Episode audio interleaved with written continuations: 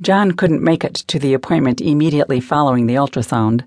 I mentally took notes so he could look it up when he got home. After asking the preliminary questions, the doctor took a deep breath and looked me in the eye. It's getting later into your pregnancy, and we're going to need to know Will you want to continue with this pregnancy if I cut her off?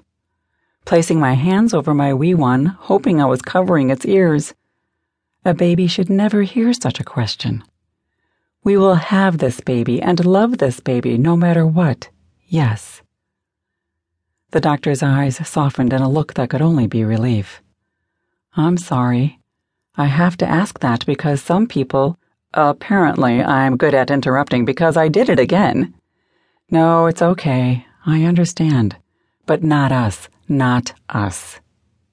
Being a healthcare professional, John had all sorts of handy resources for looking up health questions.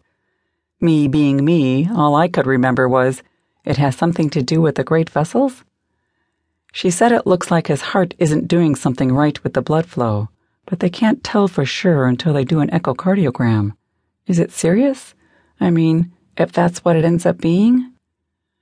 John pulled out his little handheld gadget and tapped away. Yeah, it could be big but we don't know for sure.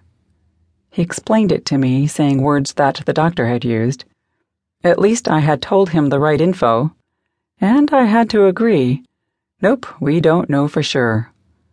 That night, I made a phone call. Sarah? It could be something big, but it might not be. Oh, honey, what can we do? Nothing. I mean, we don't know anything yet. So I guess think good thoughts for us to let the right things happen. But we're not telling anyone until we know more. We don't want to have people worried when we're out there for Seth's wedding, okay? Okay. Han? Yeah. I love you.